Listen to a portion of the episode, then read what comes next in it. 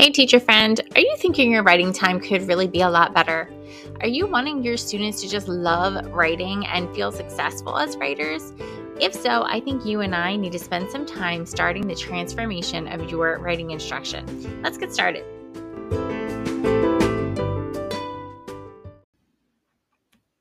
Hello, writing teacher, and how are you? I really hope things are going well for you as you listen to this episode today.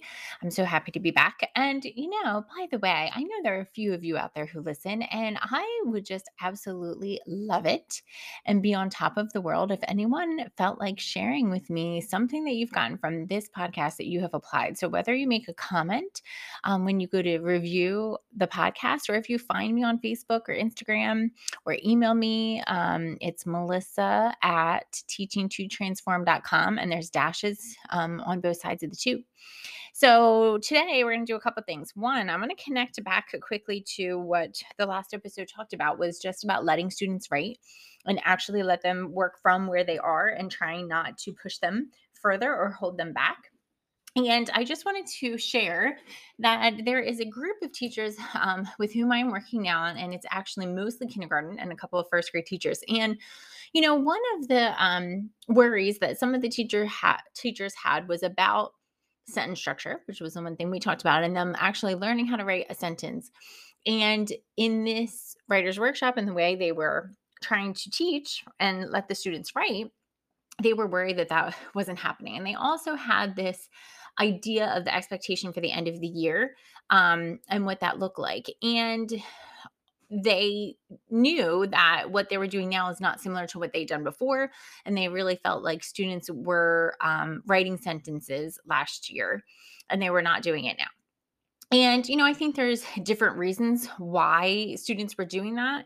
Um, and I definitely wonder if they had just gone to write a sentence not being told what to write about or having any models or um, you know um, ideas of previous sentences that they've done. I wonder what they would write, especially in the beginning of the year.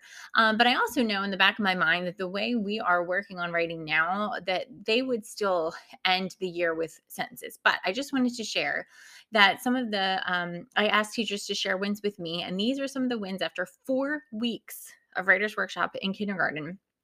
And of course, other things that they're doing in their classroom. And this is some things they had to say. One, a few of my students have started to use the sight words they know and write a sentence. So, bam, right there. Amazing. Um, another one, I had more students trying to apply their letter slash sound knowledge to either label, write a word, or write a sentence to go along with their drawings, um, which is, you know, their writing. The drawing is the writing. Another one, students are adding words and sentences or labels and or labels to their writings, uh, drawings without my initiating it. Again, amazing. Students are attempting to tap out words to write and are beginning to use sight words to create sentences and I mean, it just lit up my heart. And not only because I am so happy that those things are happening for the students, but also so teachers can start to see, even in just four weeks of letting students write while teaching them, you know, that they have these things happening and that hopefully now they can see how it will continue and how much better these students will be at writing by the end of their year um, this year. So I'm so excited about that. So, the other thing I wanted to talk to you about today is that a little bit more of collaboration and students using partnerships in their writing community um, and really as early as possible. And we've talked about this a little bit in the beginning. Um, the first few episodes were about getting started and building a community, was one of those things. And I've just really been just keep being reaffirmed how important this is um, how important the community and the students having a choice to be able to discuss things with their with their classmates and their fellow writers when they need to um, and not just the times that we tell them to is just so important. Um, and i will tell you when i started i was the teacher who said okay it's time to write. Everyone's quiet. Sometimes i played music sometimes i didn't. Um, but everyone's quiet. We're going to write and it was quiet and that was it. And then you know there would be times maybe towards the end of the unit more so or just certain times when there was something we wanted to try together i would have them work with a partner for a little bit or towards the end of the unit when they were revising and editing they would have an editing partner. Um, and then of course there was share time when you would share with a partner or share in general but it was not a continual opportunity there, there was not a continual opportun- opportunity to just go ask a question when you wanted to. And i knew that some people did it that way and i knew that some people that i had learned from would say you should do it that way but it was difficult as a teacher to let that control go or to even just totally buy into the fact that it could work but I have seen it work. And I've actually recently seen it work with even kindergartners. The same group I was just talking about, the same group of teachers, many of them went from I mean, just completely transformed their writing time from the way they were used to.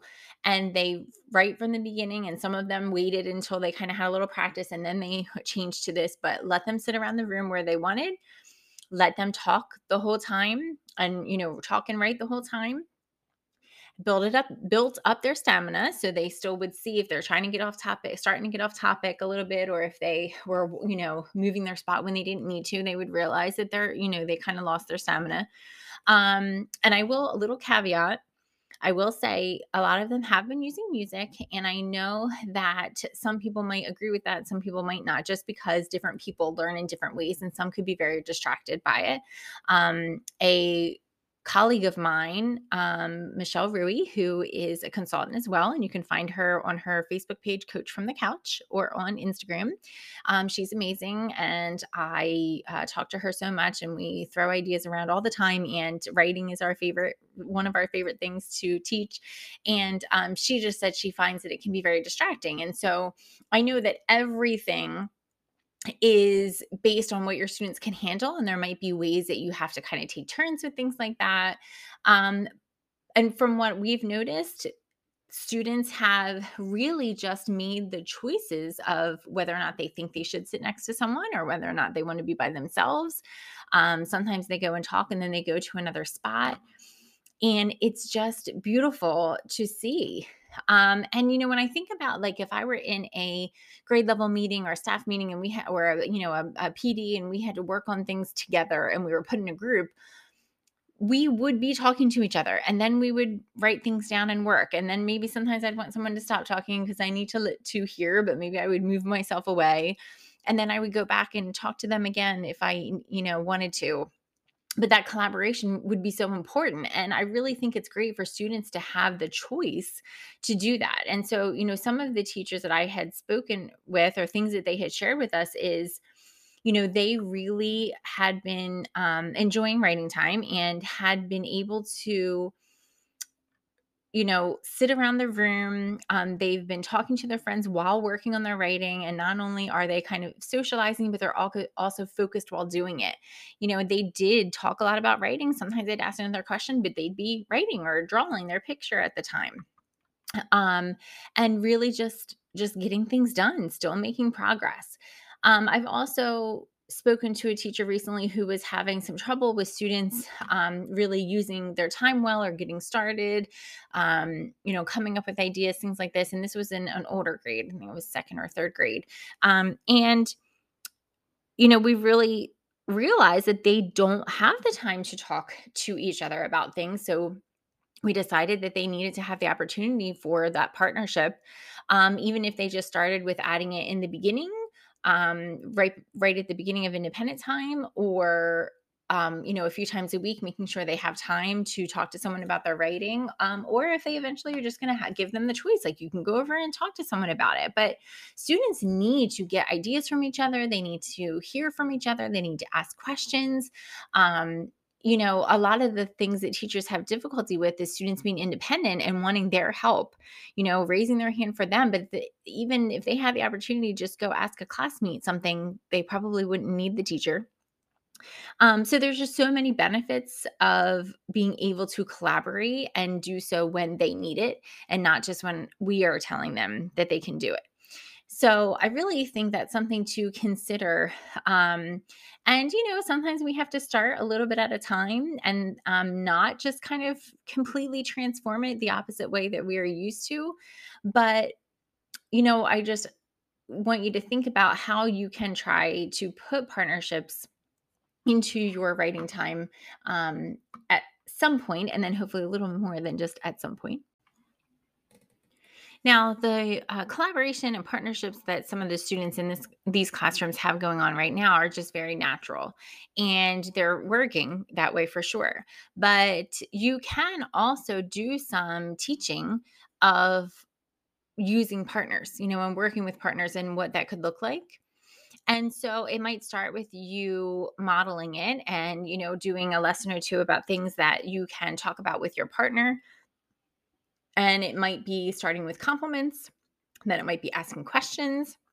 It might be letting them read it to you just so they can reread their work um, and see if they notice anything. So it really depends on the grade level and what are the things that you're able to do and you know you again you model it with another teacher or with a writing student with a student there you make anchor charts where they have something to look at so they know what they can do with their partners and it might start real simple with one or two things and then you can kind of add on.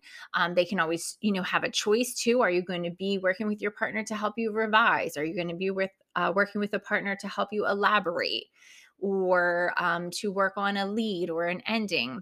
You know whatever it is that you guys have worked on and been you know learning in your units that could be something that you can add on to a choice but they can always have to just a, um, a structure of what we're working with a partner could look like in in general and they can practice that and they it could be something that you have them do during share time to practice it, you know, and just keep kind of getting it going and having a little model or right before a mini lesson, you could do one. Um, and then just see how it goes and how you need to work out kinks um, and all of that. So there are just so many things you can do. And if you go online and search partner work and just even start search up like anchor charts, you will see all kinds of examples of things that you could do or have students do together.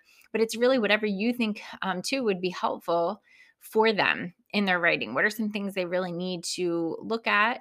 And then it, you know, for them, it might be brainstorming or, you know, I, I'm not sure if this sounds right. And just kind of asking, um, you know, natural and general questions like that of their partners while they're working. And it could be, like I said, something they just go and do you know, they can go over to someone. Is it okay if I ask you a question while you're working? And then they ask and then they go back and sit. Or do you want it to be a time that you have during um, independent writing time? We say, okay, we're going to have some partner work right now. Do you want them to choose their partner? Do you want to have partners that you have set up for a unit or so? There's a lot of different ways to arrange it for yourself, um, but it's just something so effective for your writers. So, my fabulous writing teachers, today we talked about letting students write again and just kind of hearing um, what it can be like if that happens and just you know know that things will start to come together. And you're going to see times where there's big jumps for students and then there's little jumps here and there for individual students.